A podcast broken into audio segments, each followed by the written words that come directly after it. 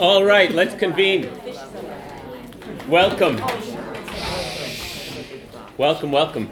Um, I know, I think I announced, and many of you don't know, I was, said I was going to Israel, and then I didn't go to Israel. Oh, you didn't go? No, my brother, who I was going to visit, wound up going out of the country. So, and then my sister-in-law said, "Well, I think I may just do." And I said, "All right, all right, all right. I'll go again another time." It was not a big deal. So uh, I just wanted you to know. However, you can talk to Daisy and uh, Bill about the Galapagos. They, because I know them. Wonderful. So um, I want to start with a chant.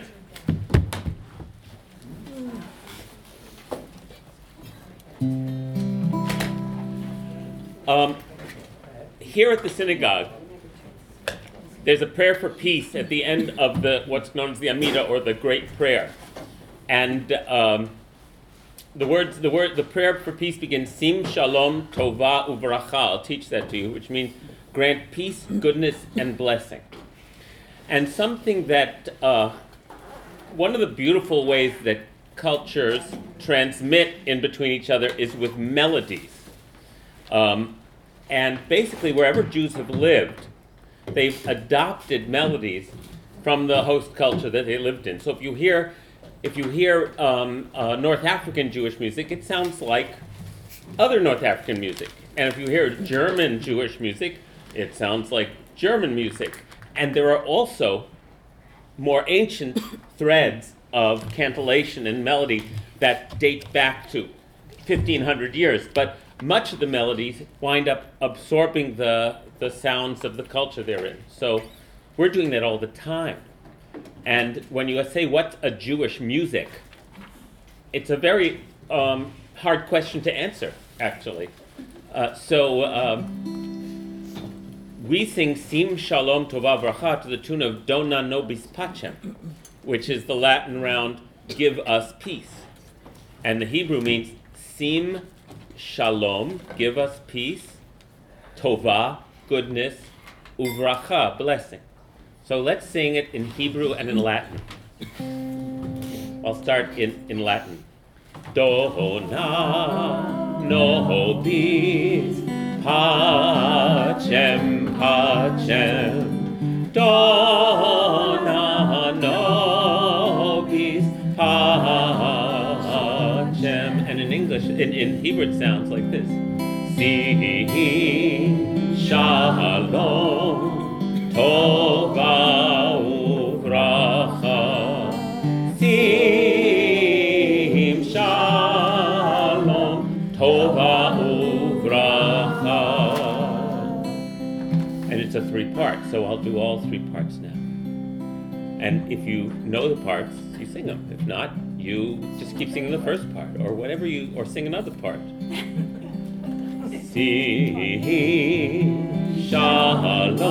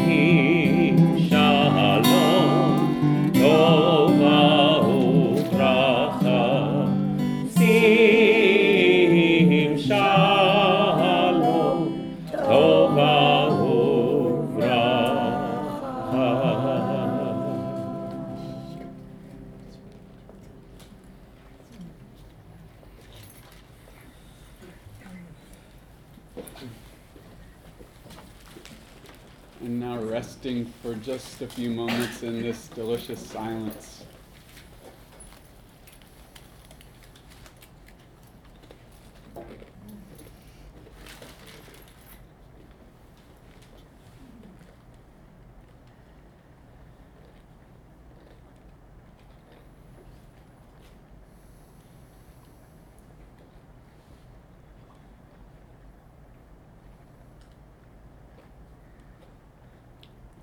Knowing that the source of peace that we would ask to grant us peace is never separate from us. That source is already deep within each of us.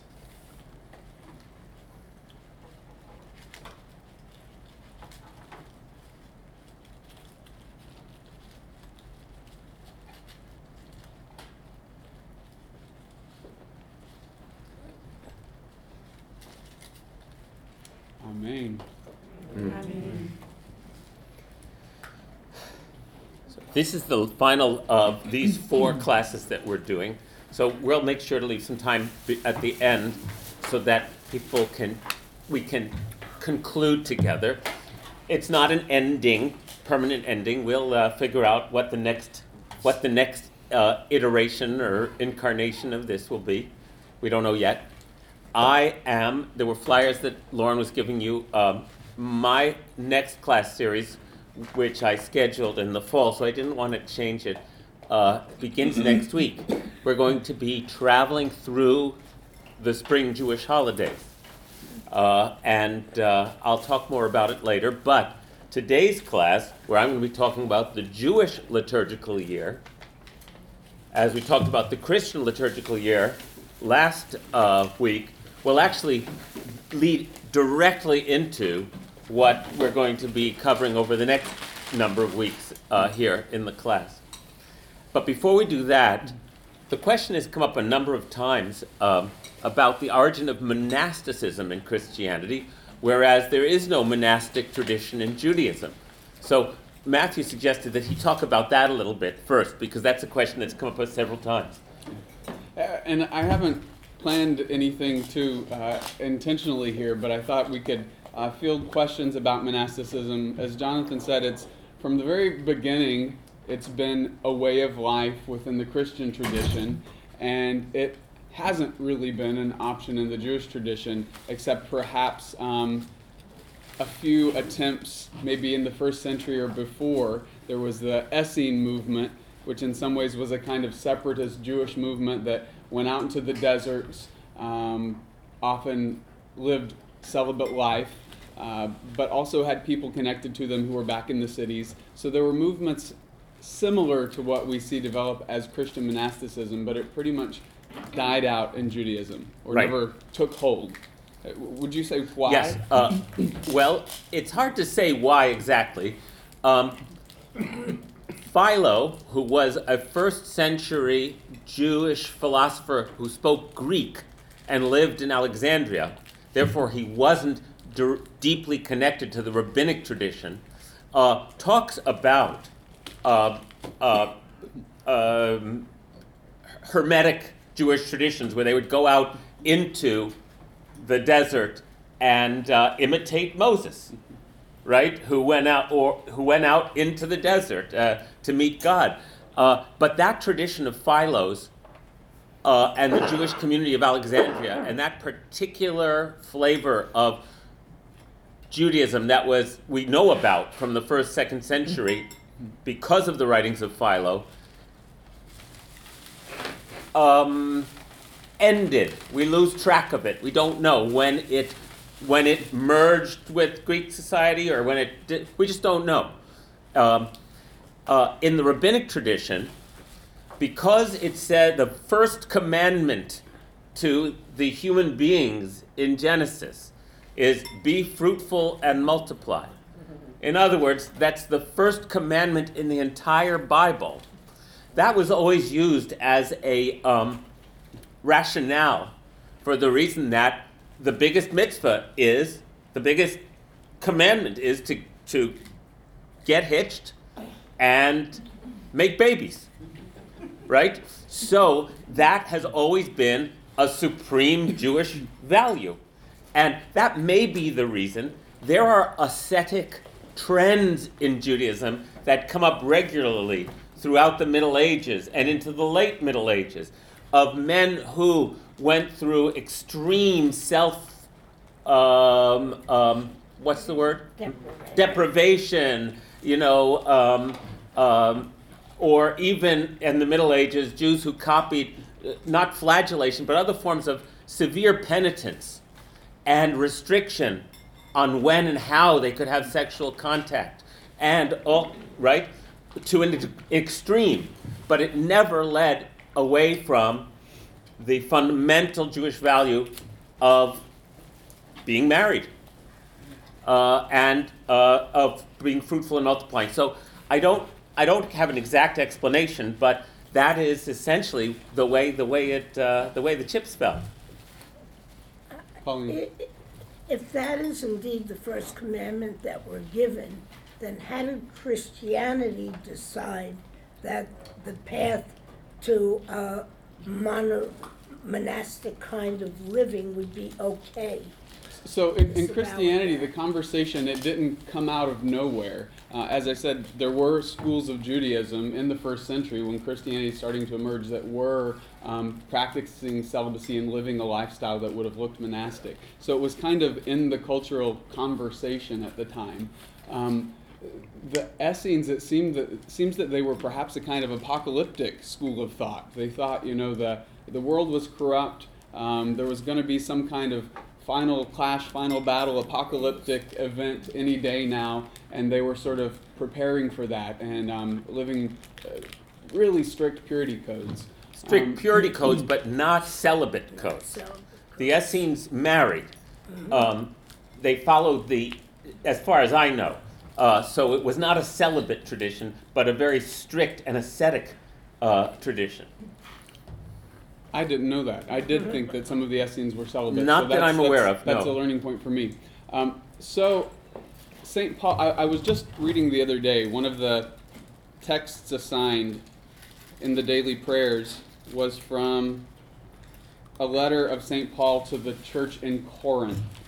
And he's responding to a letter he's received from these early Christians. So he's writing probably in the 50s here. Um, Not the 1950s. right. Just the 50s, 50s. Um, The original 50s. right. So, Not the do not the doo-wop 50s. Right. so he says, uh, Now concerning the matters about which you wrote, and now here's embedded in his letter a quotation from the letter he received. It is well for a man not to touch a woman. This is what they've asked him about. And then he responds, But because of cases of sexual immorality, each man should have his own wife, and each woman her own husband. The husband should give to his wife her conjugal rights, and likewise the wife to her husband. For the wife does not have authority over her own body, but the husband does. Likewise, the husband does not have authority over his own body, but the wife does. Do not deprive one another, except perhaps by agreement for a set time to devote yourselves to prayer. And then come together again, so that Satan may not tempt you because of your lack of self control. This I say by way of concession, not of command. I wish that all were as I myself am, but each has a particular gift from God, one having one kind and another a different kind. To the unmarried and the widows, I say that it is well for them to remain unmarried as I am. But if they are not practicing self control, they should marry, for it is better to marry than to be aflame with passion. So, So Paul himself apparently was so celibate. Paul, Paul himself uh, was celibate. There's speculation that he could have been a widower, um, but there's no clear evidence. But he himself was celibate, practiced celibacy, um, and you see there that he doesn't necessarily say it's the best way, it's the only way, and he actually says it's important to marry. This is a part of our tradition, but if you're given the gift, he says it's a gift. If you're given the gift of celibacy, um, then it's a good way of life. If you're not, that's a good way of life. So this sort of developed in the early church the idea that some people uh, are given the gift of celibacy um, that isn't given to all, and it's not a higher or better gift, but a different one, a different way of life. And to those who might be called to an unmarried life, it opens up new possibilities. Um, so monastic communities formed where people could devote themselves more deeply to a life of prayer, could kind of give themselves solely over to the God quest, and not be saddled with the responsibilities of family life. Um, so they sort of emerge as two separate tracks. And as the church kind of goes rolling down through the ages, you start to get a sense at times that the celibate path is the higher path. Um, but that's never actually been really the formal official teaching. It just kind of starts feeling that way. Um, so the way the early Christians embodied the church was as an organism, the body of Christ. And within an organism, all the parts of the body, all the gifts within the body are, are all necessary and of equal importance and value. So monastic communities uphold one way of life um, that's a witness to the rest of the body, while as married people uphold another way of life that's a witness to the other side. Uh, But and- problem, yes. the priests who are celibate are At also this point, the, priests aren't celibate. Oh, celibate. you're talking about earlier in the Yeah. church. Sure. Right. Okay, right. good. Keep going. Celibacy, uh, a good thousand years into the life of the church, um, before celibacy becomes normative for clergy. Um, and, and that does have to do with the rise of monasticism, actually. Um, so I'll say a word about that in a minute. Sorry about that. Oh, it's okay. Um, so they're seen as two different vocations of equal value, different ways of life, different avenues into God. Uh, pretty much generally understood that most people are going to be called into married life, and that celibacy is a sort of minority gift given to some. Um, often monasteries sort of uphold a witness to contemplative living that can be a gift and a resource for married people. So monasteries often became places of retreat for those who needed, uh, you know, a bit of refuge from the world. And so they could serve each other, and often the monasteries would be supported by the people who were living more secular lives in the world. So they, they fed each other um, mutually. Um, in the early church, and this goes back to our topic last, last or two weeks ago about the Christian liturgical year. We looked at the cycle of the year. The other cycle is the daily and weekly cycle of prayer. The earliest Christians followed a daily rhythm of usually at, at the least morning and evening prayer. And you see it in the Christian scriptures. Uh, there'll be a reference to then the disciples went up to the temple for it was the hour of prayer. It was the third hour, it was the ninth hour. And so there's a clear sense that they were stopping at set times to offer Jewish prayer. Uh, this just carried right over into the early Christian movement. Um, as people started moving out into the desert, Christians started kind of reacting to the excesses of the Roman Empire, and they started moving out into the desert where they felt they could live a fuller, more authentic Christian life. And they started the first desert monastic communities. And they kept that rhythm of prayer enacted. So they were still living rhythm of prayer, and they often upped it, not just the two or three times, but there's a line from uh, the psalmist that says, Seven times a day do I praise you. And so they upped it to seven or even eight times a day. They were coming together for congregational prayer. At the same time, the Christians out in the world were living a rhythm of prayer two or three times daily. Eventually, the monastics started then coming back into the cities. Christianity's legalized, it's growing. They move back in, and the way they had developed monastic prayer actually then moves into the sort of secular life of the church. And eventually, the times of prayer get so elaborate that lay people almost stop offering them. It's too much. It's not coming together a couple times, it's seven or eight times and getting up in the night. And suddenly the rhythm of prayer becomes um, sort of a specialized practice that clergy and monastics offer. And lay people almost drop out of it. Um, at the same time, monastics now start being given uh, places of authority within the life of the church. Often, monastics will be elected as bishops, and it actually becomes common practice that a bishop is actually drawn from a monastery. So then, the higher ups in the organization are now celibate. So the church got specialized, as it were. Right. So then celibacy starts becoming normative for clergy as well. And eventually there's just a turnover, and the celibacy that was once reserved for the monastics infuses the whole structure. And all the clergy then uh, are decreed, it's decreed that they should all be celibate. Um, so celibacy becomes tied into clergy, and then the rhythm of daily prayer becomes specialized for monastics and clergy. And And what about nuns? uh, so there are women's communities at the same time emerging. Um, women at this time aren't given priestly functions, but women often do lead their own communities as an abbess, just like an abbot would lead a men's community. And often they were really respected as um, wisdom teachers. And there are lots of stories of people going out to the desert ammas, mothers, and the desert abbas, fathers, um, seeking counsel and wisdom. Um, When the different monastic communities formed, was it kind of like the way different Hasidic groups formed, that they followed a particular teacher or priest and had a particular worldview of how to do their religion? Sometimes it would form around a particular um, person. Sometimes someone would go out into the desert and they would become sort of an ascetic, a saint who was renowned for their holiness, and then slowly a community would start gathering around them.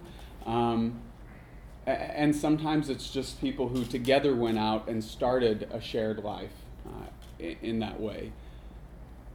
Was there a template for their living? So, uh, what develops are rules of life for each community. A rule uh, from the Latin word regula, so it's a regulating principle. It's not rules like do this, don't do that, but uh, a regula, a rule that shapes and governs the life of the people in community together. Um, and so that's where you get something like the rule of Saint Benedict, which is a, a, a template for how to live a monastic life in community. And those are Benedictines. And those are Benedictines. And so, And what uh, are so some often you examples- get. What uh, are some examples of those rules? well, they're not rule. The regular. Uh, uh, it's a rule. Yes, plural. They're rules, but but a singular one is a Right, rule for but a whole community. but, uh, The Um, you know, there would be guidelines for times of prayer, um, regulating meals, times of silence. Um, you know how to um, practices like custody of the eyes, which was a monastic practice. That you know, when you're in silence, you if you're passing through the hall of the monastery, you practice custody of the eyes. You sort of look downward, so you're not looking people in the eyes because then they might feel pressured to smile at you and then if they don't smile you might wonder why didn't they smile at me and, you know so there were all these guidelines for sort of cultivating humility clarity of focus uh, godward intention So anyone who's familiar with Buddhist uh, uh, retreat practices, which are very can be very regulated, for the similar purposes of staying focused on have keep of training your attention to be focused in a certain way. hmm Is that a fair analogy? Yeah, Sure, sure. I mean, any monastic community, the practices are designed to focus your intention on, um, on the ultimate goal, on the absolute, on, uh, in Jewish or Christian language, the divine. Um, Right. Buddhism, you wouldn't use God language um, necessarily, um, but the ultimate. Um, that it's a community that's gathered and their intention is the ultimate meaning. hmm and the ashrams too. Uh, a couple of comments, though. Did you want to say something? Uh, Diane? Years ago, I went to hear Bruce Chilton, is it, from Yeah. Harvard? It was at your church, actually. And what I, what I think I remember him saying is that it wasn't a- so much a commandment to be celibate, but it was a commandment to, it was a vow of poverty. And because marriage is so much, or was so much, an Mhm. economic institution, that's why they didn't marry. Mm. Well, you can certainly see that as part of the reason why. The vows are actually separate. There's the vow of chastity and the vow of poverty. Um, so they're they're interrelated. But to form a community of people who are focusing their life on prayer um, and solitude, you know, when you're having to support families and you've got kids running around and you know like that, you can't maintain that that life with that intention.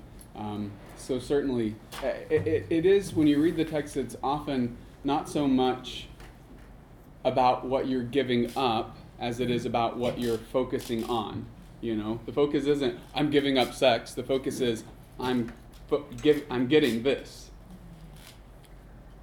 Paul had Yeah. a good idea, they should have stuck with that. So, um, one of the things that really struck me in the fall series of sessions, and it was uh, a week you weren't here, and Suzanne was talking, and Mhm. this question about monasticism came up.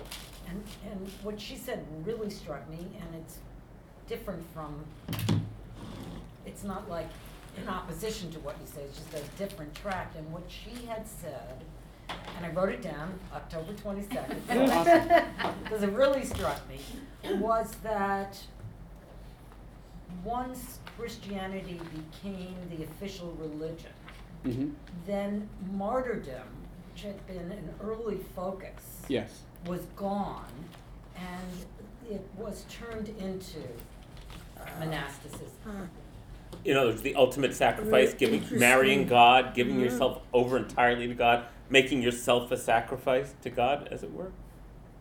I That's what I'm guess, I hearing mean, Yeah, you say. that's- It was just something she said, we went, we weren't talking about that. Yeah, So it mhm. was just something, but I wrote it down because it really struck me. That could certainly be a strand of it. Um, you have uh, people choosing celibate life from the earliest days of the church before it's ever linked with empire. So it doesn't emerge then, but it, in many ways, um, some of the some of the early Christians, when they merged with when Christianity merged with empire, they felt like Christianity then lost its its um, its vigor, its focus, its intensity because you know it wasn't the small focused minority. Now it's it comes kind of lax because you're the religion of the empire, and so they did go out into the desert to live a more focused. Um, more intentional kind of life. So you, I could see that the martyrdom falls away, and you still want that intensity Yeah, you're not getting martyred anymore. Right, right. That's That total- that total giving of There's a yourself. central sacrifice. focus. Yeah. It's a sacrifice. or not a focus, but has a, you know, has this whole religious quality martyrdom, Mm-hmm. and it's no longer happening, then you have to, Right. you don't have to, but this is one way of evolving it into something that works while you're in power. Yeah, I, I, I think that would be a bit of a simplification to think it's people who really would like to have gotten killed for their faith and they can't anymore, so No, they I wasn't- decide to become celibate. I don't But- think so. Yeah, yeah. didn't mean to be yeah, yeah. But I. Um, uh, hold on, Carol, and then Barbara. And, I- That's Helen back. And This is uh, maybe a multi-part question, or maybe your original answer will, I'm feeling very cynical right now. And maybe coming up against one of my unthought-out prejudices, so, so I wanna put that out before I say this, cause I'm very nervous about saying it. Um, first of all, what is, what, is the word chastity uh, from the Greek? Like what, where does it come from and what does it mean? I'm sure it's from the Greek. I don't know what the Greek word would be, but chastity has been interpreted over the centuries as meaning, um, as applying both to um, celibates and non celibates, in, in a sense that it refers to sort of responsible sexuality. Um, that, that it's either sexuality lived within um, the bounds of a married relationship or sexuality given over wholly to God in a celibate vocation. Um, so chastity sometimes is used as a synonym for celibacy, but it also can be used in a wider sense uh, within the tradition. Because where, where my mind is going, I'm just gonna say it so I can get rid of it, because I don't wanna be stuck with this thought. Um, but I was very struck by St. Paul saying what it means is not to touch a woman. Oh no, that was the question. They wrote to him and asked about uh, it is well for a man not to touch a woman. Right. And then he And he responds and says- says, "No, it's actually better to have a partner and have regular sex than to Than to go crazy. right, But, but he also says, I wish everybody could be like me.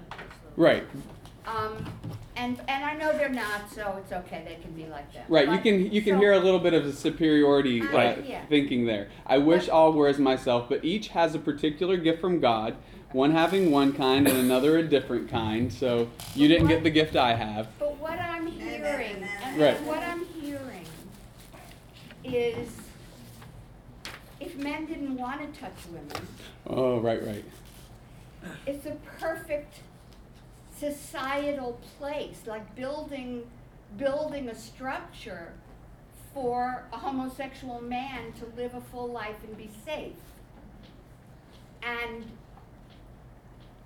and the the stuff that comes out of it, I don't know, is what do you do if you have you know, you're not working all day long, so pray seven times. Right, right, I don't right, mean right. to be quite that cynical, but but I can't that that's that's so much in those words for me Mm-hmm. because it certainly is true. There had to have been homosexual men and women in the year 50. So, so, so, is there any thinking about that? Is, is there any writing about that? Is, You know, people couldn't write about those. People couldn't write about those things so openly at the time. Certainly, over the course of the centuries, monasteries have often been safe places for gay and lesbian people who felt they couldn't live their sexuality out in the world.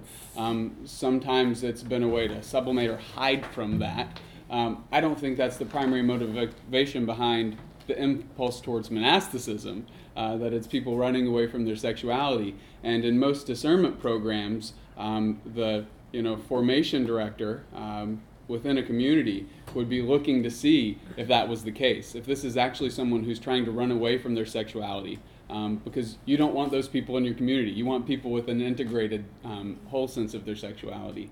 Um, but in the early days of the church, I'm sure they would have seen homosexuality in a very negative light, which isn't the case today. Well, well, Depends on where you and, and, and it depends on the Christian denomination you're a part of, right, right. Right. right. Um, Boy, that's a whole nother giant. This is a giant topic which I think should pertain to this proposed idea we have of exploring the role of the feminine, the suppression of the feminine, and it and the way that femininity and sexuality get demonized in traditions and we're going to have that's on our agenda for this this class we keep talking about Barbara and then Helen. I, I, yeah, oh yeah. Um, there's a book called Jews and Eros by David Biale, who's a that I read a couple years ago. He's a academic, um, and uh, you know the received. Um, um, what's the right word? The the the received sort of con- conventional wisdom is that oh the Christians did this with sexuality, but thank God the Jews had a healthier relationship with sexuality. When you actually read an historical, a scholarly treatment of it, we Jews were not separate from these cultural environments, uh, and uh, uh, there's all kinds of phases of relationship to to uh, the feminine, to marriage, to sexuality in Jewish tradition too. Uh, but the Jews never embraced celibacy as a um, uh, as a uh, positive option. option, and that does differentiate Judaism from Christianity.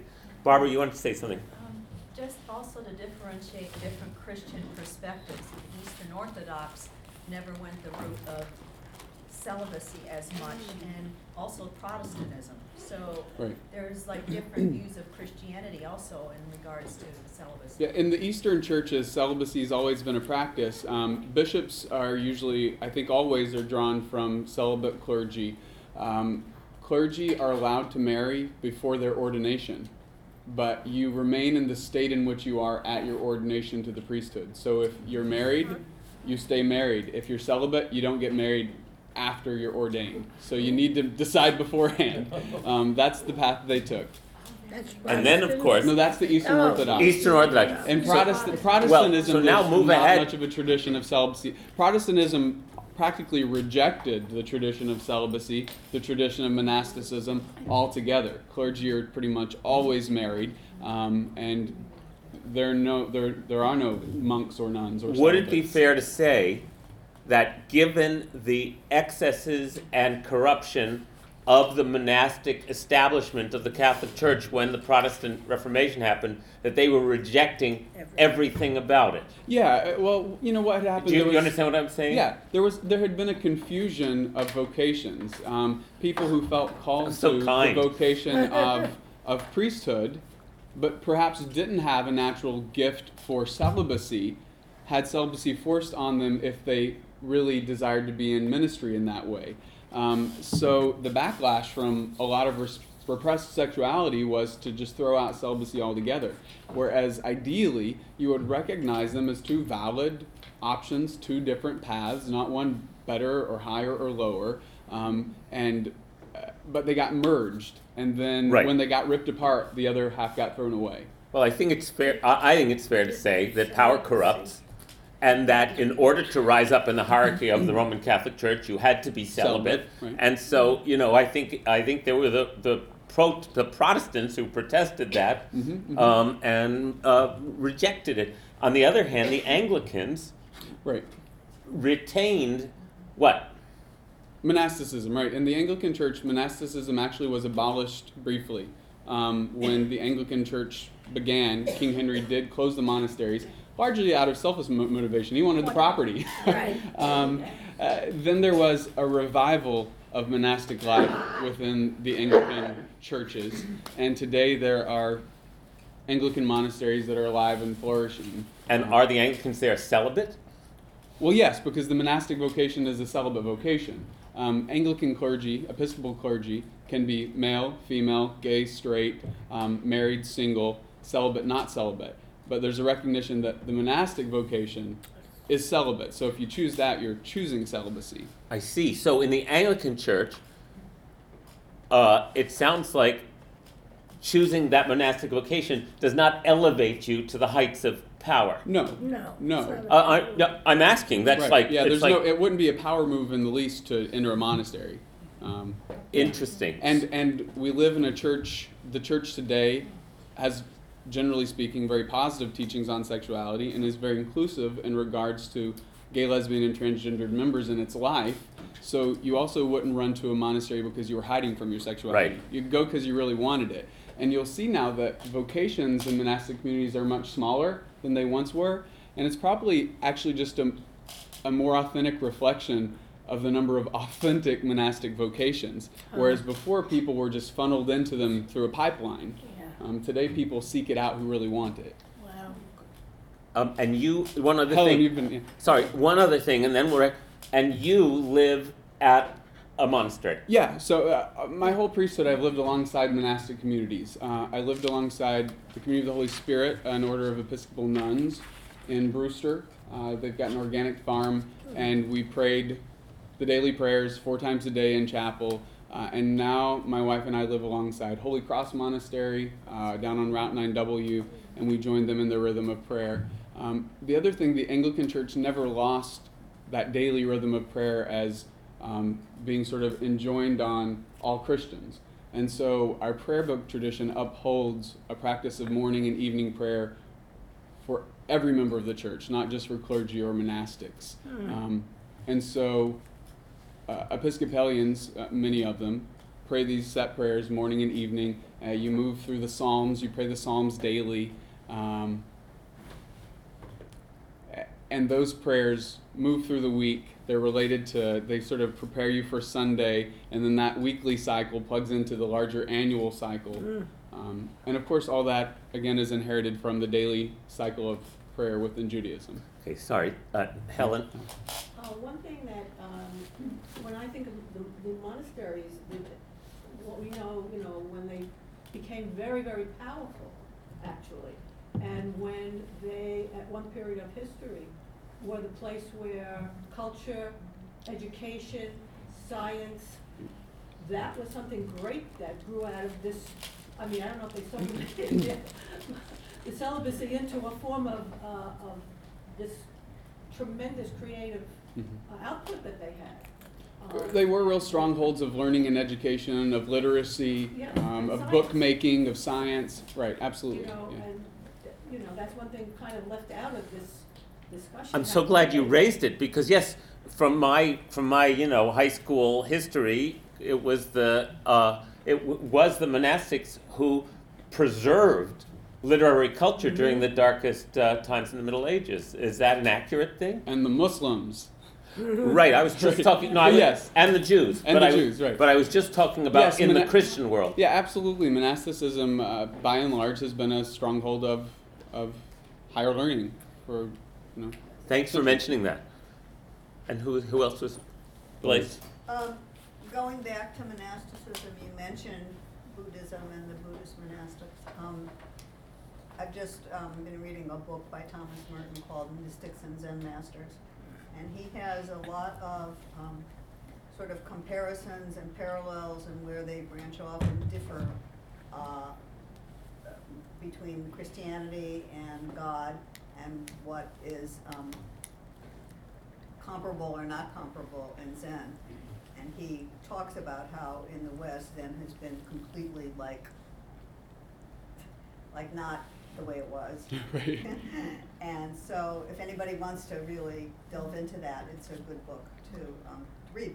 Great. Thomas And- Merton, Mystics and Zen. Mystics and Zen Masters. And Merton's a great, you know, a great author to engage if you want to look at Christian monastic spirituality. He lived it very deeply for decades, and he also was a Christian who engaged in a lot of intermonastic and interreligious dialogue at a very deep level. Right. Yeah. So anyway, it's, it's good to read anything by him, but. And there have been for many decades some wonderful intermonastic dialogues between monastics of Hindu, Buddhist, Christian traditions. Right. So that's anyway. Right. No, uh, I, so, thank you. Uh, I think that's one of the places where we diverge, big time, right? Even though the same spiritual impulse is pursued in Judaism in its own ways, which is reflected in the most traditional world that young men go to the yeshiva and are supported to study all day. They are also supposed to get married, and they do, but that uh, often it's so that the wife can work in currently and support. That's a fairly recent development, but the same impulse to devote yourself to God expresses itself in the culture and it, it, in cultures in different ways. And in the, in both cases, you know, is there time to be a householder and a family person, and also if you are, if you you're bitten by that bug, you know, some of us are born this way, to just want to know God. Uh, how do you do it? And that's uh, this part. That's part of the spectrum of human temperaments and interests, and so every culture has to find a way to accommodate. Is it getting cold in Well, here? It was so warm Well, ago. yeah, except that the except now it feels like there's just cold air blowing in, and I'm missed.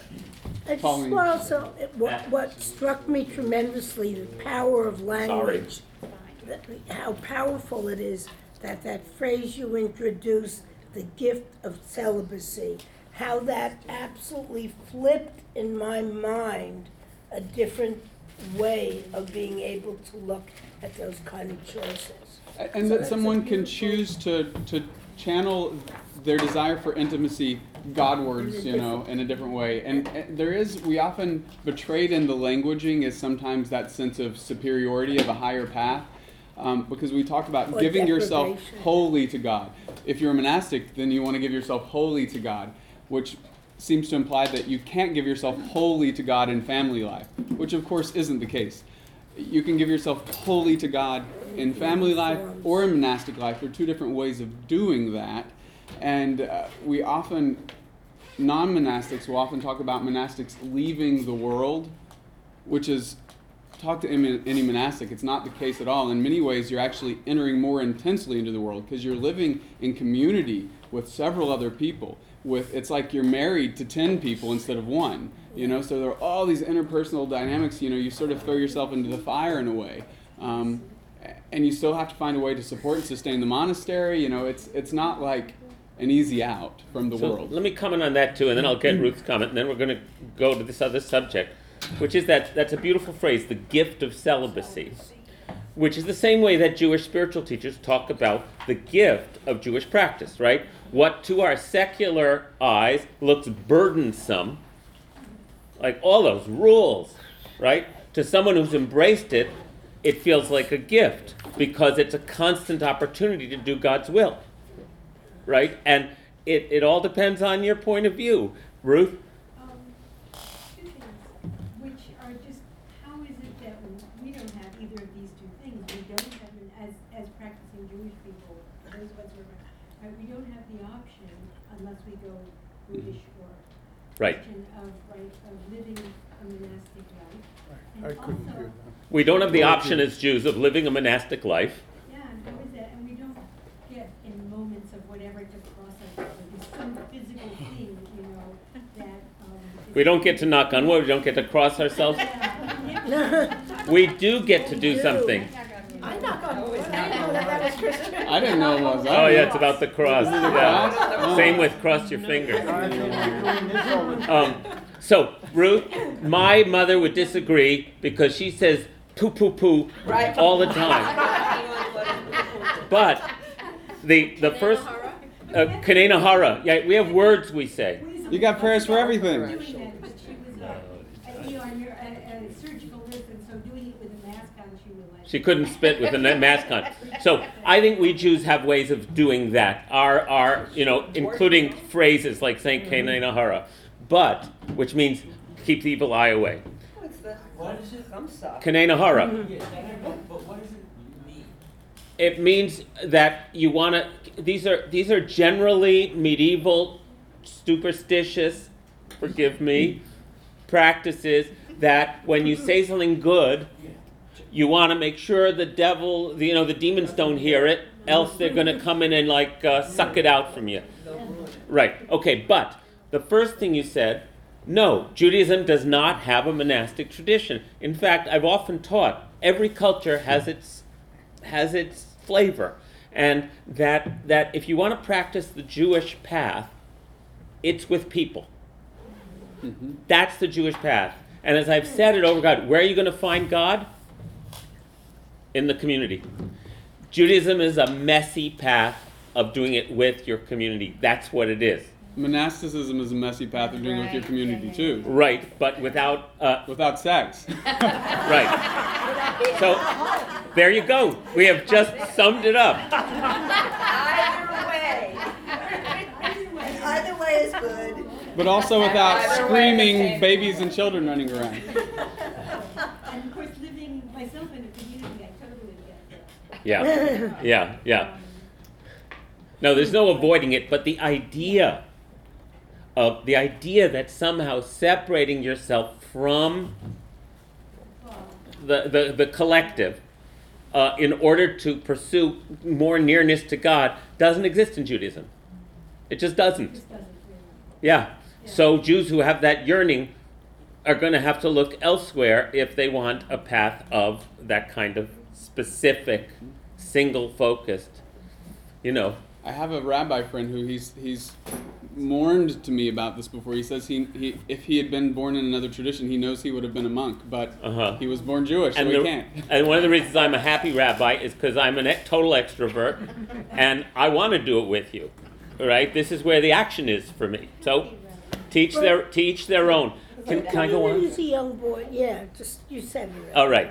So let's talk. Uh, let's talk about the Jewish year. Sorry.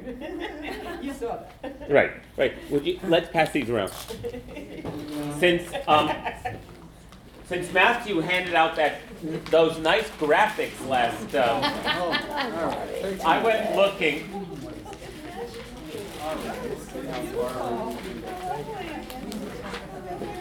What she make? Oh.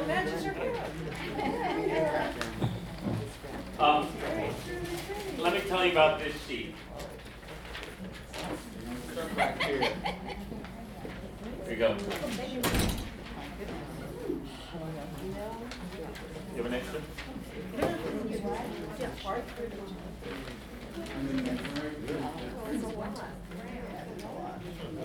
It is a lot, I get that, that it- I get that it's high and. It's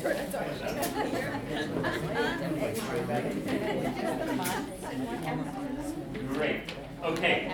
So I went looking on the internet for nice graphics of the Jewish cycle, and um, I didn't find exactly what I wanted. So I added some things. But first, turn over the page because there were so many great graphics. So look on the lower left. That's Jewish time.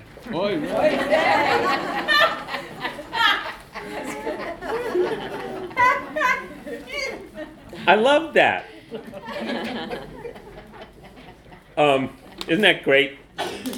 And then on the lower right, there was this other beautiful graphic of look. Just take a look at that. It's like that one of the Christian year that Right. came out as a spiral. Right. yeah. What is time anyway? Is it cyclical or is it uh, is it uh, you know? So I just love that. I want that watch. I, I want both these. Um, and uh, this, uh, and then this graphic on top, we're actually going to look at in a couple of minutes because, uh, but so you, so let me just, uh, by way of introduction, turn the page back over again.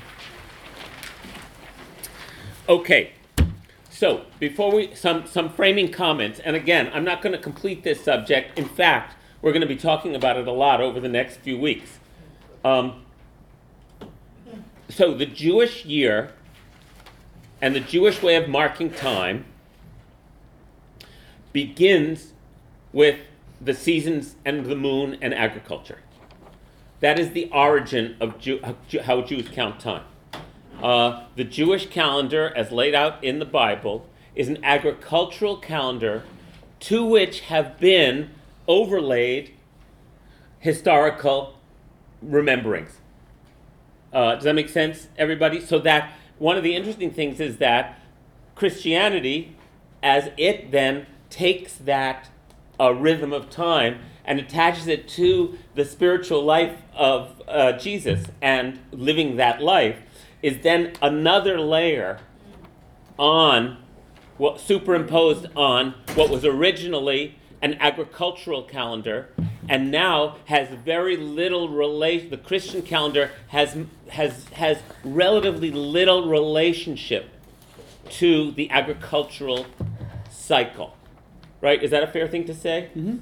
with the exception of springtime rebirth Right. The the two sort of big ones get mapped. You know, the, the, Christmas celebration, the sort of coming of the light, sort of Right. matches um, the days beginning to lengthen in the winter, and then Easter sort of ties into springtime, but right it's it's loose. it's loose and it's also global right it, you can go global with that pretty much unless you're in the southern hemisphere Right, and then it Then yeah. flips. And, So, um, but that's the problem with Ju- the Jews in the in, when I was in New Zealand last year at this time. Oh, it's a trip. Um, Passover is in the autumn in New Zealand, so they do not talk about the agricultural layer. of. It's it's it is di- dis it's become detached from that. Living in the northern hemisphere, we're close enough in latitude. It's not exactly the same. If you're living in California, it's exactly the same because it's a Mediterranean climate with a six-month winter rainy season and a very hot dry summer. And you know, actually, so if you don't want to go to Israel, go to California. You can you can live by the Jewish calendar. So um, anyhow, so the, the the the Bible is clear that these that the festivals of the Jewish year both have agricultural and historical spiritual significance. They're already mapped out for us. And we're still working from that template, which for me is a, a beautiful rhythm of time. So the, one of the first things to look at on this uh, on, on this side is the axis that goes between Passover and Sukkot. Can you find that from the 15th, Mhm. yeah. The 15th of Nisan to the 15th of Tishrei? It absolutely bisects or dissects the year. Mhm. And those are that is how that is the template of the Jewish year. These are lunar months. The 15th of every month means the full moon. The festival of Sukkot, which lasts for eight days, well, let's say seven for now, uh, falls on the um, 15th, the full moon of the month of Tishrei. And Passover falls on the full moon and then goes for seven days of the month of Nisan. And so, And these names are Hebrew names? ah, great. Okay, so the names of the Hebrew months.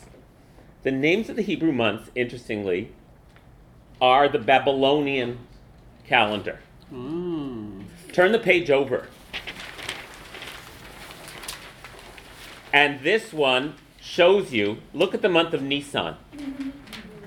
What's its other little name there? Aviv. Aviv, which is the Hebrew word for spring. And ER, its Hebrew name is Ziv, which means, uh, uh, Ziv means radiance or light. Um, so, in the older strata of the Bible, months have these names. So did this come out of the Babylonian exile? After the Babylonian exile, the Jews adopted the calendar months of the Babylonians, the, which were the empire hmm of that time. And we adopted names that are Babylonian names. The one that'll be most telling is Tammuz. You, you see the month Tammuz over on the right? It's a summer summer month. hmm That uh, Dumuzi or Tammuz was the chief god of the pantheon in Babylonia. Right, just like our months now are are um, Roman gods hmm In our days of the week. and our days of the week. Yeah, so the, for the because we've inherited that calendar, the Jews in exile in Babylonia adopted the names of the Babylonian months. So these are actually names that have become Hebrew words because they've been our months for 2,500 years. No names in the Torah of the months. Uh, the only months that get named in the Torah are the ones where you see little uh, names in parentheses here. We know Etanim, Bul, those are names we see in pre Babylonian Hebrew text. Does that make sense, everybody? Mhm. Those names get superseded, but the word for spring is still Aviv, right? Tel Aviv means the hill of spring. So, um, uh, so the Hebrew word for the season of spring is Tel Aviv, but uh, the uh, month is Nisan since 2,500 years now. So that was a good question. These are Babylonian names that become the months of the Hebrew calendar. So, um, here, let's turn it over again.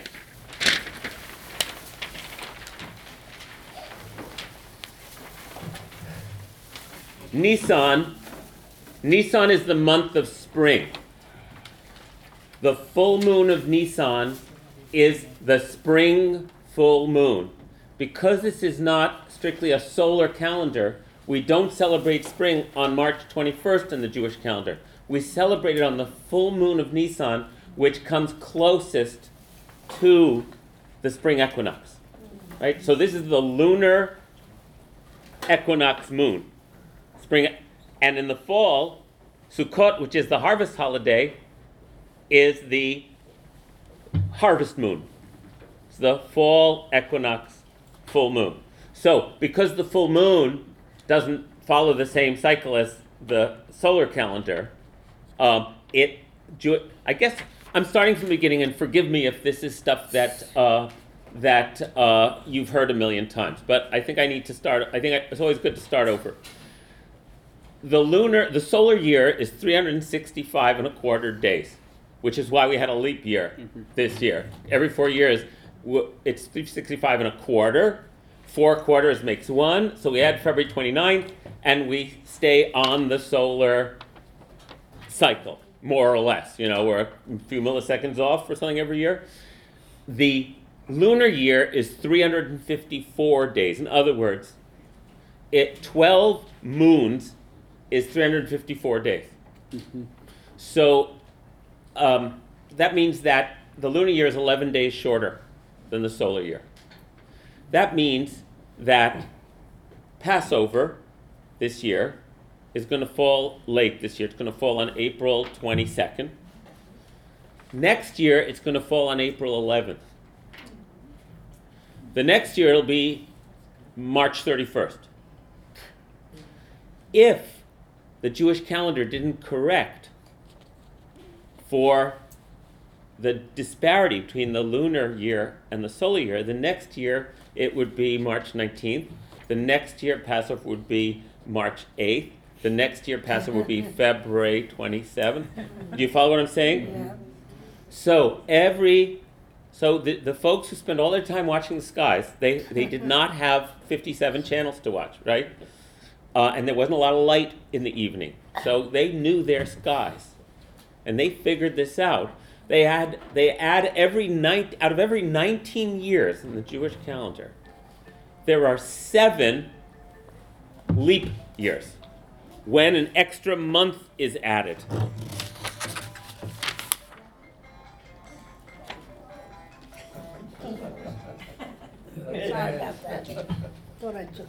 Anybody else mute their phone?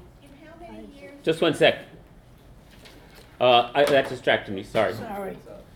Um, so we are currently, right now, at the end of in a leap year and in a leap month. Michael, The nineteen-year cycle is called the Saros cycle. That's the eclipse cycle. And it goes back to the beginning after nineteen years, that's right. The sol- the lunar eclipse cycle. lunar eclipse cycle. Right. And solar eclipses as well. The next time Jewish holidays will be on the date they're on is 19 years from now, because the cycle re- begins again. So Nineteen years, there are seven? seven leap years, and that is what makes it work. And so in those years, there are 13 months. And the uh, extra month is added right now because even though, always, um, let's see, uh, look on, uh, you see, you see on this, on this side where it says down here, insert Adar Sheni here. Oh, that's it. that means the month of Adar happens twice. Ah. And that pushes all the moons forward so that we stay aligned with, though oscillating back and forth on the solar seasons. Does that make sense, everybody? Mhm. Michael? Two things. One is, um, when we add that extra, that extra Adar, the holidays which are in Adar get moved to the second Adar. Right, This diagram's a little misleading. I know. And, and one other comment too, that process of the, of the shorter, uh, of the movement of the holiday, of the months previous each year, that's what accounts for the Muslim calendar. I was getting there, yeah. Yes, so the Muslims went, the Muslims detached. The Muslims follow a lunar calendar. Same as the Jewish calendar. They follow a lunar, not a solar calendar. But their religion detaches it from the solar cycle. So that every year, the Muslim holidays are 11 days earlier than they were the year before. Which means that the when is Ramadan falling right now? Do you know? I don't remember. I don't remember. Summer, but when we went, when we were in Israel for my daughter's bat mitzvah. a Yeah, the while last couple ago- years it's been A summer. while ago, it was, it was around Christmas time, and that's when Ramadan So this is very different. Ramadan, which is their month of fasting, is 11 days earlier every year. So, in the course of about 30, 33, 32 years, it makes a full circuit around the year. It is not connected to the seasons in any way. It's only connected to the moon. So Muslims really hate it when Ramadan's in the summer because you know you have to fast while the sun is up. The So they have longer. to, they have to eat at four in the morning and then they can't eat again till nine at night. But when Ramadan's in the winter, those are the much easier Ramadan years uh, because you can because you the daylight hours are fewer. In any event, um, And if you miss fast days, you're supposed to make them up, but you can make them up any time of the year, so you I didn't can know hold that. your days until winter. Right, Yes. athletes do that. Michael, It's interesting to note the cultural parallels parallels of those choices for a year. The Christian being solar, the Muslim being lunar, and the Jewish being solar corrected lunar calendar. But the Christian calendar isn't purely solar because Easter is is Right, measured I'm by gonna, the ex- moon. I'm gonna explain that, but what, but you're treating it in some also metaphorical way. Very much so, yeah. Uh, how so? So did you follow that? So Muslims follow that lunar year, Christians the sun, Jews a hybrid. Well, first of all, the Muslims put, um, the Arab, the, the symbol is the, is the moon The crescent. the stars. And of course, the sun is, is, is the sun. Oh, the sun, S U N, is Jesus, S O N. right, right. Okay.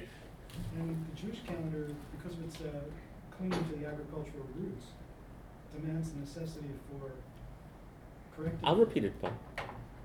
But I think it has very wide cultural repercussions, which this isn't the right occasion to go into. Right. That would be a fun exploration of how our calendars, uh, uh, how our calendars affect our cultures. Um, now, uh, in the Christian calendar, as uh, Matthew just said, there is only one holiday that is still connected to the moon, and that's Easter. So, Easter is the only artifact in the Christian calendar that still is remembers the Jewish its Jewish origins. Does that make sense, everybody? And retains it. Um, Easter is always the fourth Sunday. What? Easter Day is always the Sunday after the full moon that occurs on or after the spring equinox on March 21st. Right.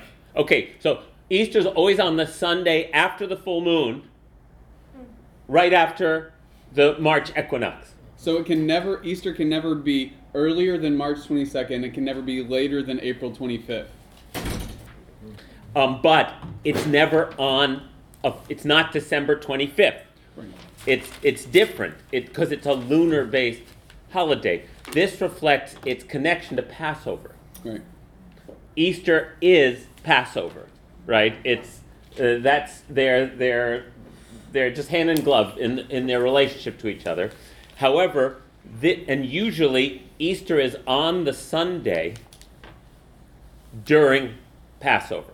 That's what usually happens because Passover falls on the full moon of the near the solar uh, the spring equinox, and Easter was set to fall on that Sunday, so that Easter's always Easter was always celebrated during Passover, except during leap years they can get separated for a year because Passover can get pushed so far, uh, or uh, that, and occasionally fall before the spring equinox. That in those years, Easter, which this year falls on March twenty third, second, no, Mm, Seventh? Early. it's early. Uh, it uh, 24th.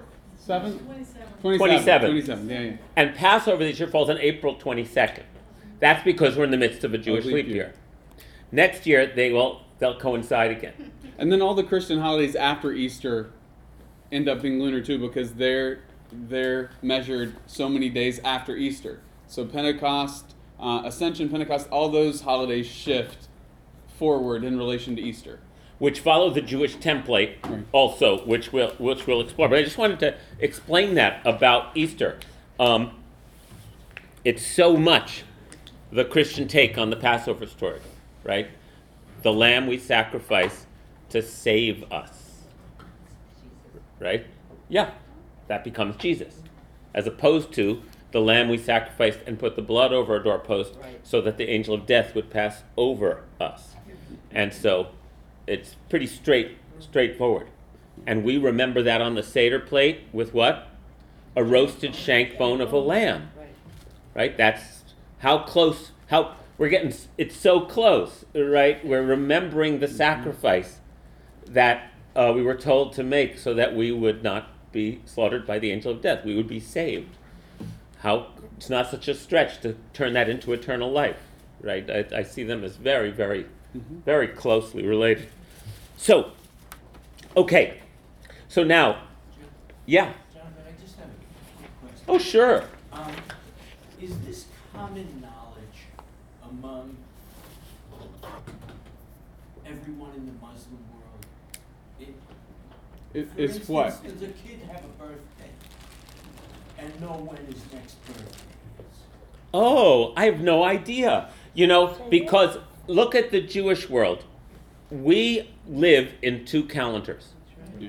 That's even true in Israel, where the Jewish calendar is much more dominant because they have to live in the world, right? We live in a global community. So, do you celebrate your birthday on your Jewish birthday or on your Gregorian day?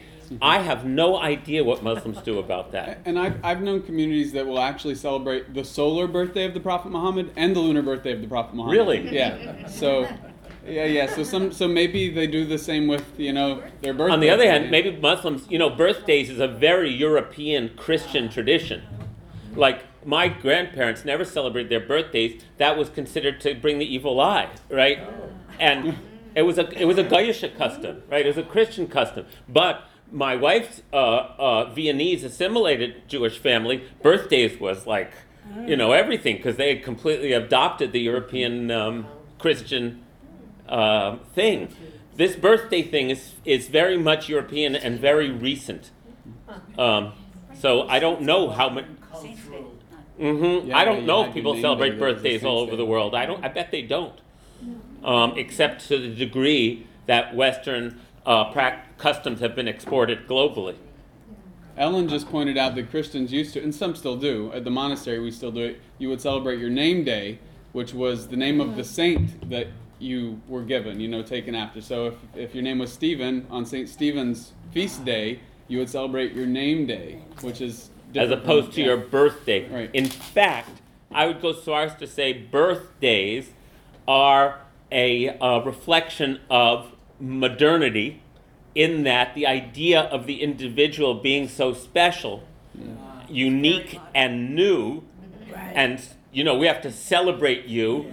It's like it, it's a very modern idea. Um, and I don't know where and else, how, how widely it's practiced around the world. I don't know. Betty? Well, I, I don't know how to figure when somebody dies, Adar two. When is their yours? Uh, yes, if someone dies or is born during a leap year, uh, then that date shifts over to the single Adar in the years that it isn't a leap year. So you just use the same day in the dar one. Uh, that's right, use the same day in Adar 1. Um, and Adar 1, all the holidays in Adar 1, Purim in particular, get deferred to Adar 2. Um, and so that's why Purim is happening this year on March 23rd. Yeah, Purim is on March 23rd, and Easter is on March 27th this year. Purim, if you look on your little uh, your, your, little uh, chart here, the, this one, Purim is on the full moon of Adar, which is exactly one month before Passover. Purim is always on the full moon before Passover's full moon. In fact, almost all the Jewish festivals happen on full moons. Uh, it, we'll talk about it. Take a look. Sukkot happens on the 15th of Tishrei. That's a full moon. Hanukkah's on the 25th of Kislev. We'll talk about that.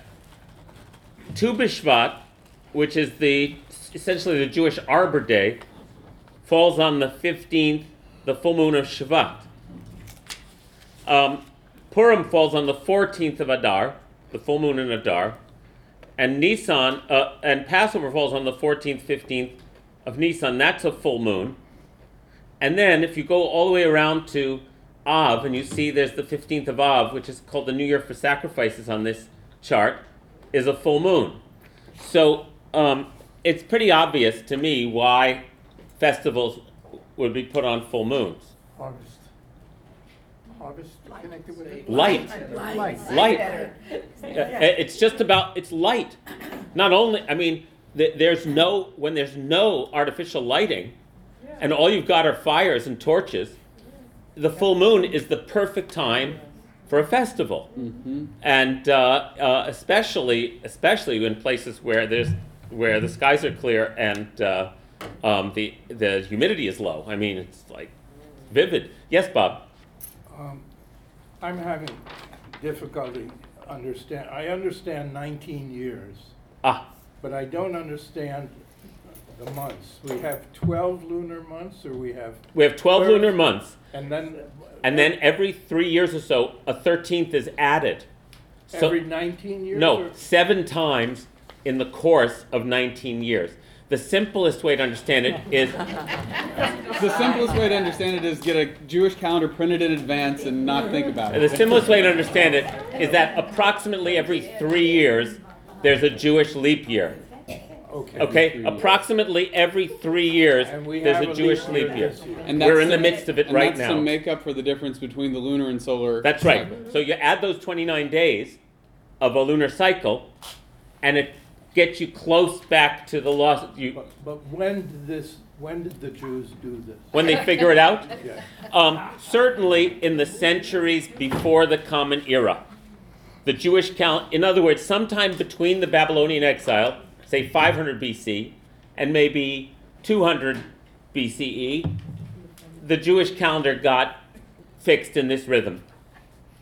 Maybe earlier, for all I know, but And do you- we have any idea why they fixed it? What was going, what, what couldn't they keep track of without fixing it? They realized the Um, discrepancy. okay, that, no, that's very important.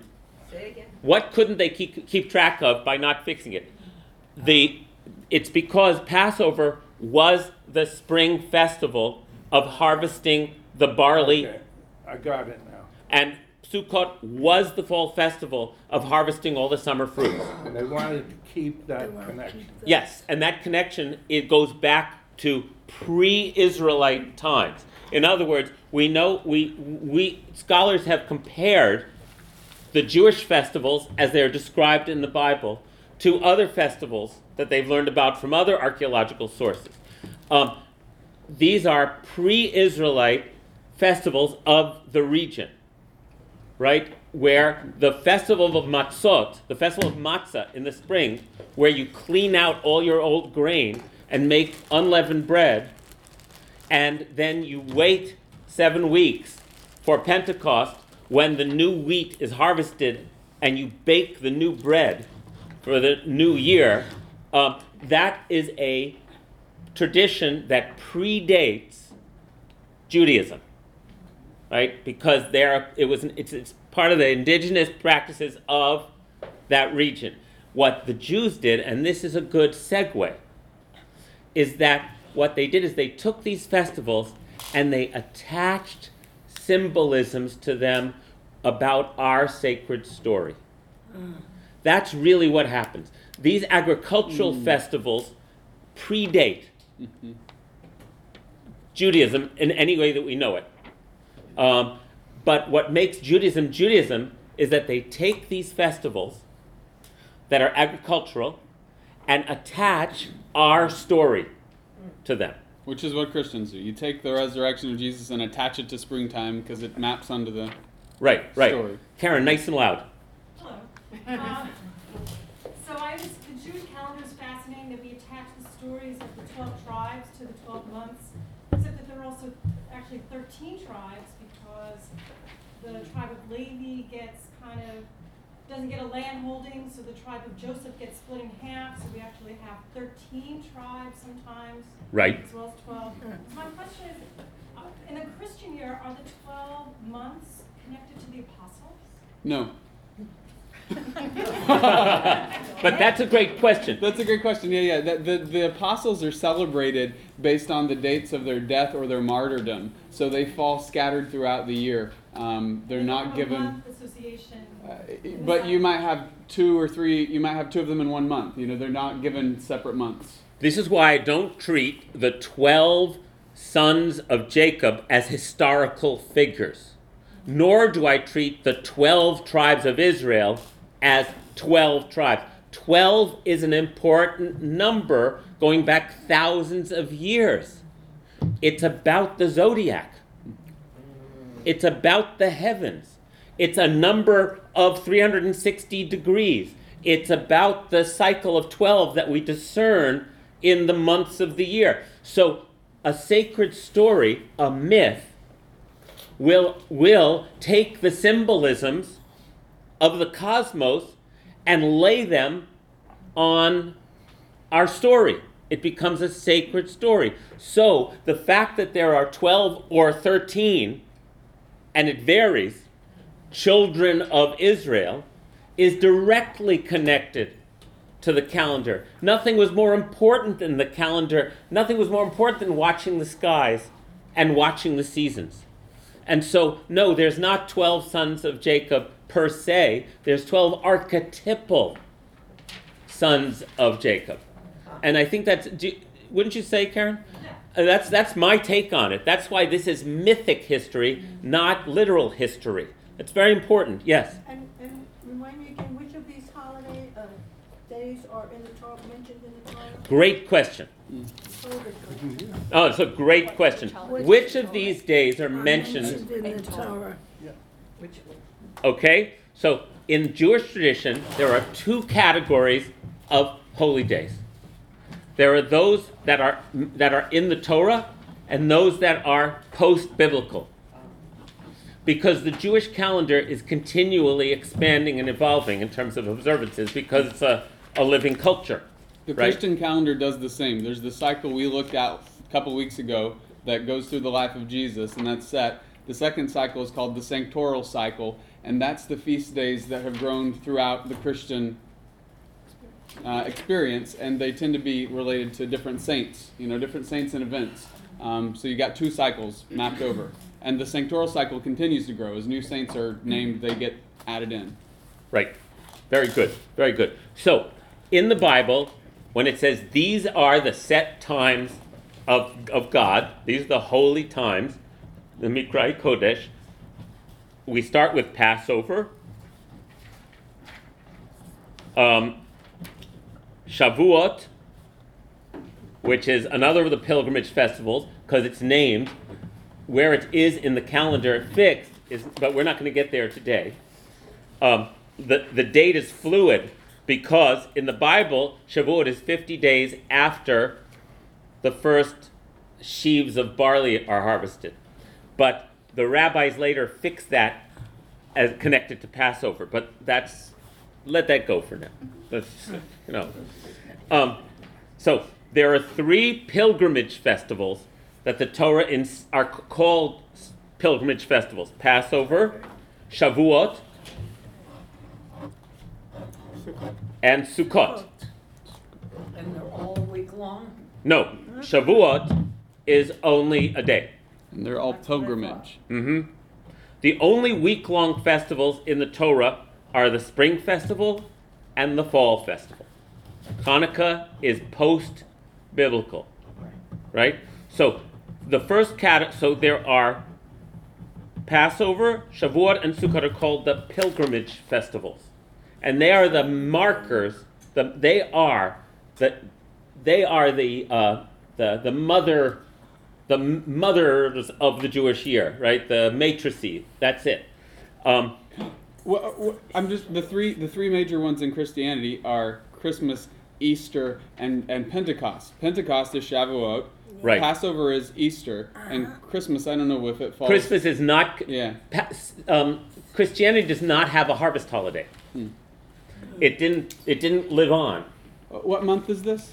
Um, that's uh, September, October. October. Well, we have the the Hallowmas um, Triduum. It's it's uh, uh, All Hallows Eve, All Hallows are All Saints, and All Souls, and it's sort of a, a fall window of celebration. that's at that's at uh, But it's- Halloween, right? Right, Halloween. But, it's that's not, a on major- the that's not on the equinox.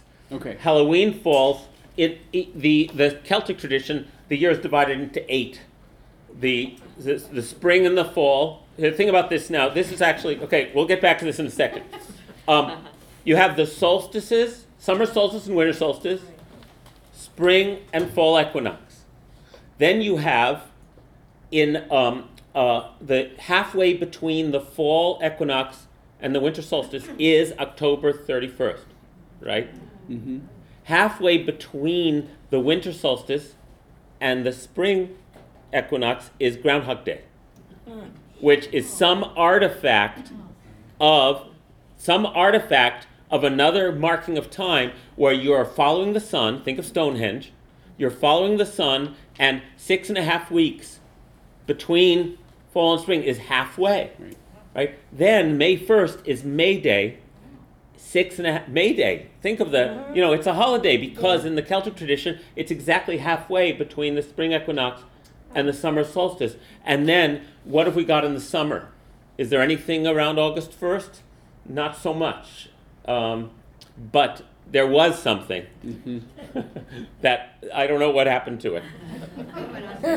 It went on vacation along with all the psychiatrists, yeah. So we still share, we still share two of the pilgrimage festivals, more or less. Right, you share two of the pilgrimage festivals, but not the third, Right. which makes it very different, interestingly.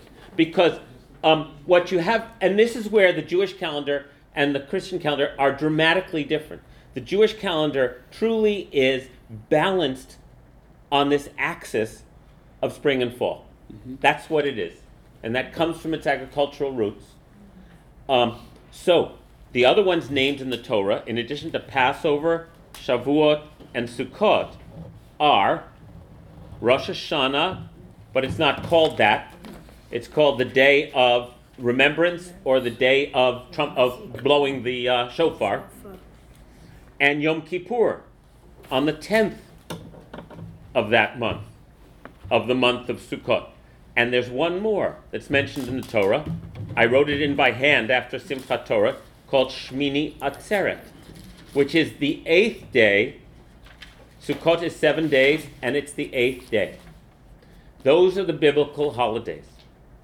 So you don't actually hear about holidays happening in the summer or the fall and winter. Um, all of them, the, all the biblical holidays are concentrated around these times spring into early summer and the month of the fall harvest moon. So, we think of Rosh Hashanah as the Jewish New Year. In fact, the Jewish New Year is, is both spring and fall. Um, but let me put it a different way. Let's consider that spring, the month of Nisan, is in fact the Jewish New Year. Uh, that's why it's numbered one on this chart, Nisan. Uh, and we mark that new year with the feast and festival of Passover. Uh, the, the secret to the Jewish calendar is the number seven. Because it says in Torah over and over again seventh day is the day of cessation and rest. Seven is the number, the seventh of anything is the day of fulfillment, completion, rest. So, in addition to the solar calendar, what's not marked on here is the seven day cycle that marks the Jewish year, which is not connected to the lunar or solar cycles, right? The seven day cycle seems to be an invention of Judaism. Babylonia didn't have it. Uh, and so, this idea that on the seventh day God rested, we don't have any other, we haven't found any other sources that claim this seven day cycle and then organize their cultural life around it. So, when you read the Torah, as I've taught, seven becomes the, the number for every complete cycle. It's the reason the menorah has seven branches in, in, in the sanctuary. But it's also why over and over we're told that the seventh year is the sabbatical year. When you let the land rest, when you release debts, when you uh, um, uh, let your slaves uh, who have been indentured to you go free. Um, that's a sabbatical year. So there's a seven year cycle in the Jewish tradition. But there's also a seven month cycle. And that's because Tishrei, which we think of as the Jewish New Year, mm-hmm. is the seventh month of the year. And so it is a full month of festival. And Rosh Hashanah and Yom Kippur took me years to understand this. Rosh Hashanah announces the month, the seventh month. Yom Kippur on the tenth of the month purifies us and purges us for the festival that happens on the full moon and extends for seven days. And so, functionally, it's a month off on the Jewish calendar. Those of us who uh, grew up going to Jewish parochial schools, We had a whole we had lot of- so many days off. oh boy, September was great. And in Israel, they don't even start school until after Sukkot. There's no point, right? Because, and it's also organically right for the Jewish calendar, because now we're really starting over. So not only is there a Sabbath on the seventh day, but in the Jewish cycle of time, there's a Sabbath on the seventh month. And Sukkot is understood to be the festival of rejoicing. That's its name in the Torah. Passover is the time of our liberation, and the festival of spring, and the festival of Matzot, and when we left. So Passover is awesome. And Sukkot uh, uh, is elevated way, way up there. In fact, when you study the Torah, on the first of Nisan, you're also supposed, which is the month of Passover, it also says you shall announce the month.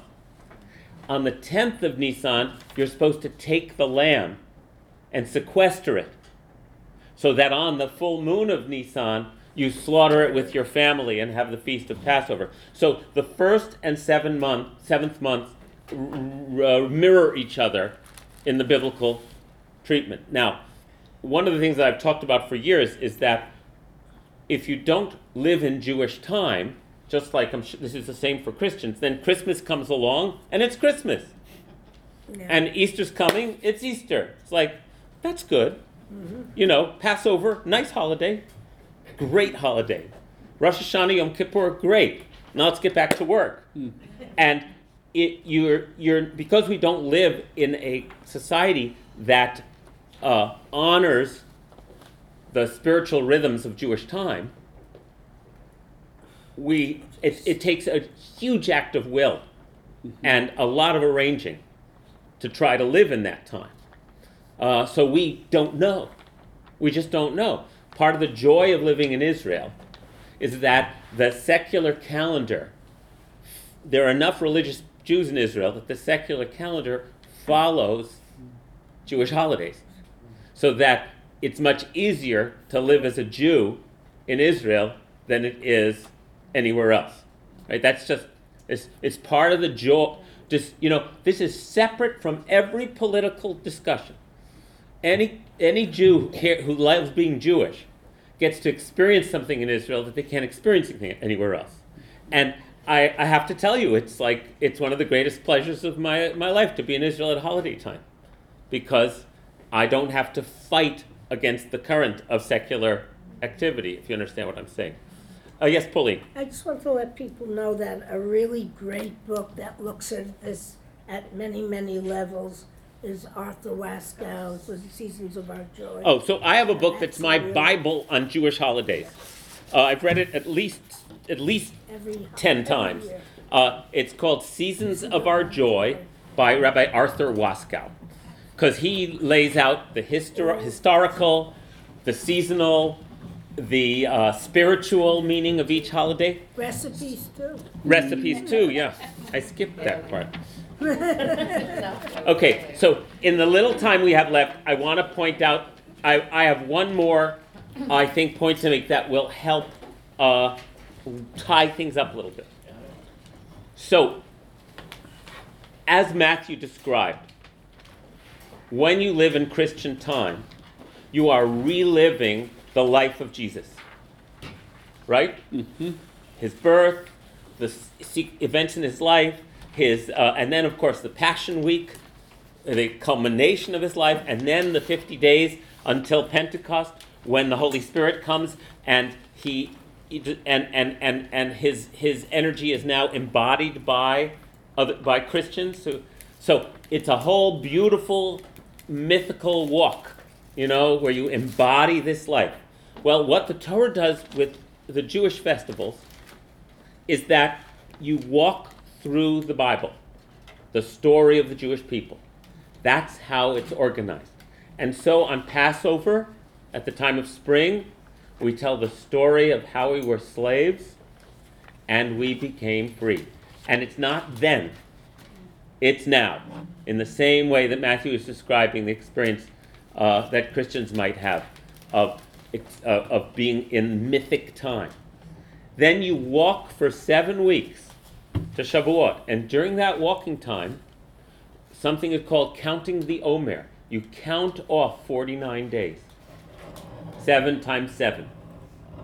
Until you get to the 50th day, which in the Jewish tradition is just like the eighth day in the Jewish tradition is the day of the beginning of a new cycle. The 50th day is how much the more so.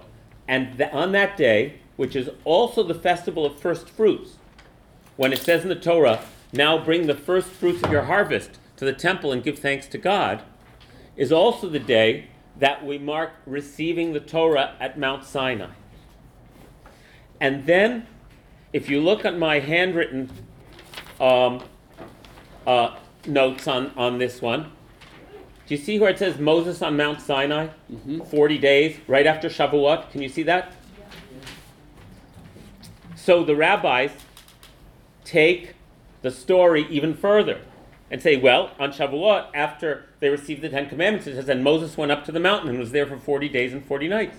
A period which concludes on the 17th of Tammuz, which is a fast day because, well, the 17th of Tammuz marks a day when Jerusalem's walls were breached and destroyed. But it also marks the day when the golden calf, when Moses shatters the tablets. So Jewish history becomes layered. Every tragedy is not just a historical tragedy, but it's a moment when we lose our connection with God and become exiled again. Like when, we there, when Moses smashes the tablets, we are once again separate from God. We're, we're exiled from the divine presence. And there's a period called the three weeks of mourning. Because on the 9th of Av is the date historically when the temple in Jerusalem was destroyed in the year 70. Remember this cataclysm that we've talked about all through this class. Uh, and it's a terrible, terrible, it becomes a fast day. It's not a biblical fast day. It becomes a fast day because the Jews remembering this cataclysm make it a fast day. Uh, I'm doing this very, you know, very sketchily, but after Tisha B'av also falls during the heat of summer, in in in a dry season. It's and there is and the year starts to turn then, in August. And there are seven weeks of consolation that lead us towards the new year when we return. And in the mythical calendar, on the first of Elul, Moses goes back up the mountain to receive the second set of tablets. Because 40 days later is going to be the 10th of Tishrei, Yom Kippur, when Moses comes down from the mountain. His face is glowing, and the connection has been restored. God has forgiven us. God says in last week's portion, Salachti, I have forgiven you as you have acted.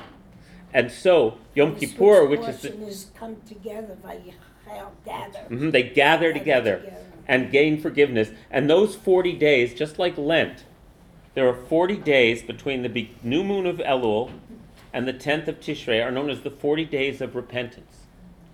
When Jews who follow this time uh, uh, time map focus on assessing their deeds, making amends, reconciling.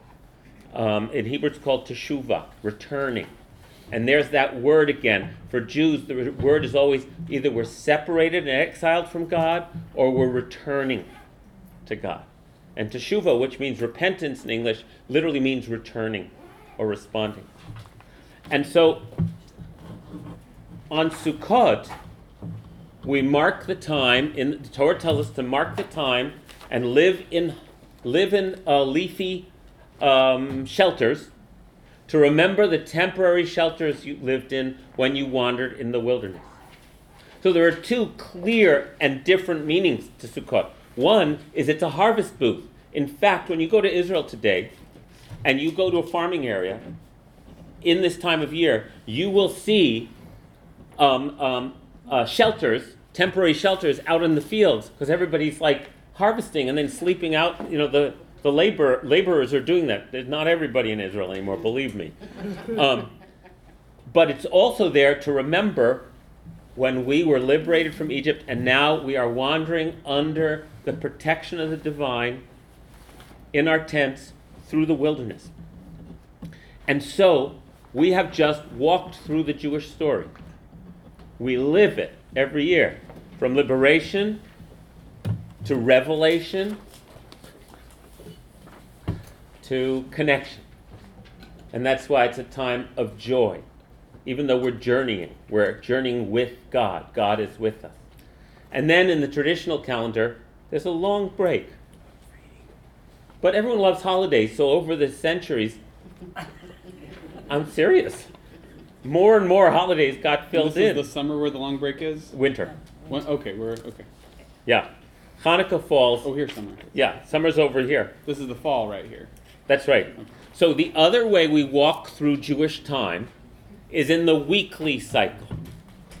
The Torah, there are 50, there are, depending on the year, there are between 50 and 54 weeks in the year because sometimes it's a leap year.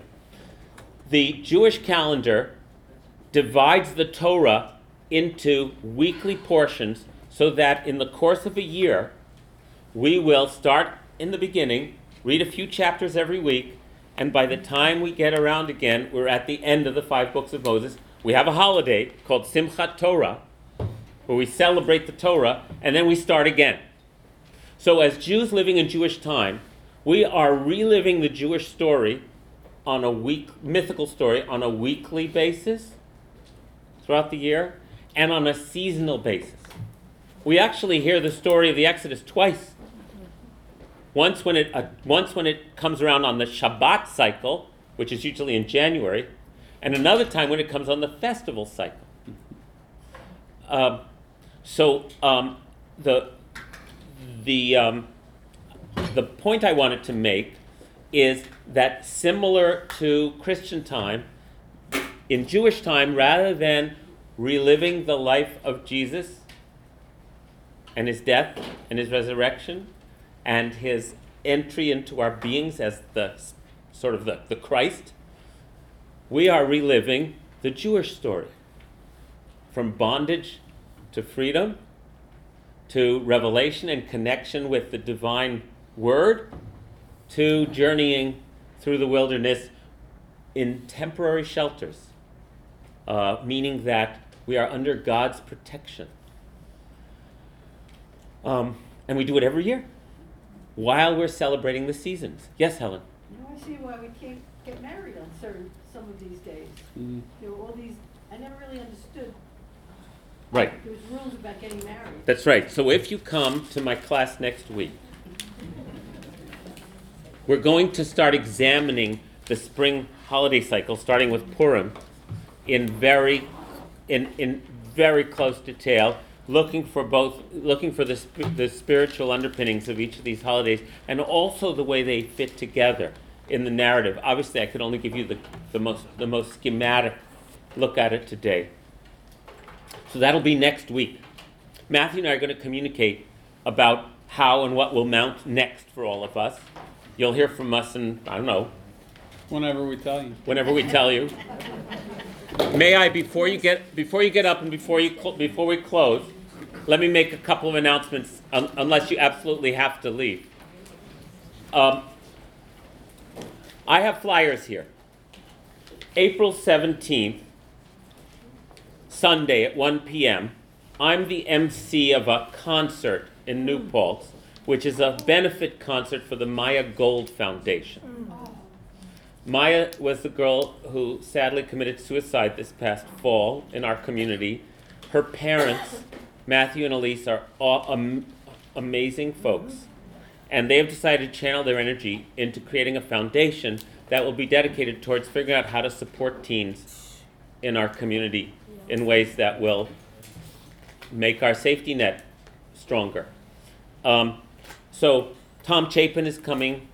Kim and Reggie Harris, me, John Medeski, Joanna Teters, the Viniver Youth Camp Caravan, um, the uh, Rock Academy Show Band, and it's a concert that's going to be a, a in the spirit of Pete Seeger. It's, it's not a it's it's uh, it, and uh, it's at SUNY New Paltz at the Studley Theater. So I'd love for you to take this flyer and to let people know about this, and um, that's over here.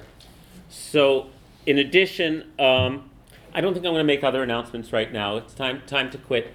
But uh, so now we get to have some words of temporary closure here. What would you like to say? Thanks. it's been fun. Yeah, no, I've loved this. It's been a really great four weeks. It was a great eight weeks before, and I hope we do keep it going and we find new focus areas and keep unfolding what we're unfolding. It's been really sort of exciting and enlightening for me, and I think for all or most of us. So, yeah, definitely there will be a next installment. Good, great. Wonderful. Thank you. And I'm so yeah, I am so grateful. Let's just say to be continued. Yeah. All right. Good. All right. Very good. Thank you. Thank you. Thank you.